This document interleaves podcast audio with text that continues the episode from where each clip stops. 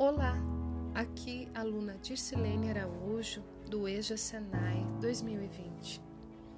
Faremos um breve resumo sobre a indústria 4.0.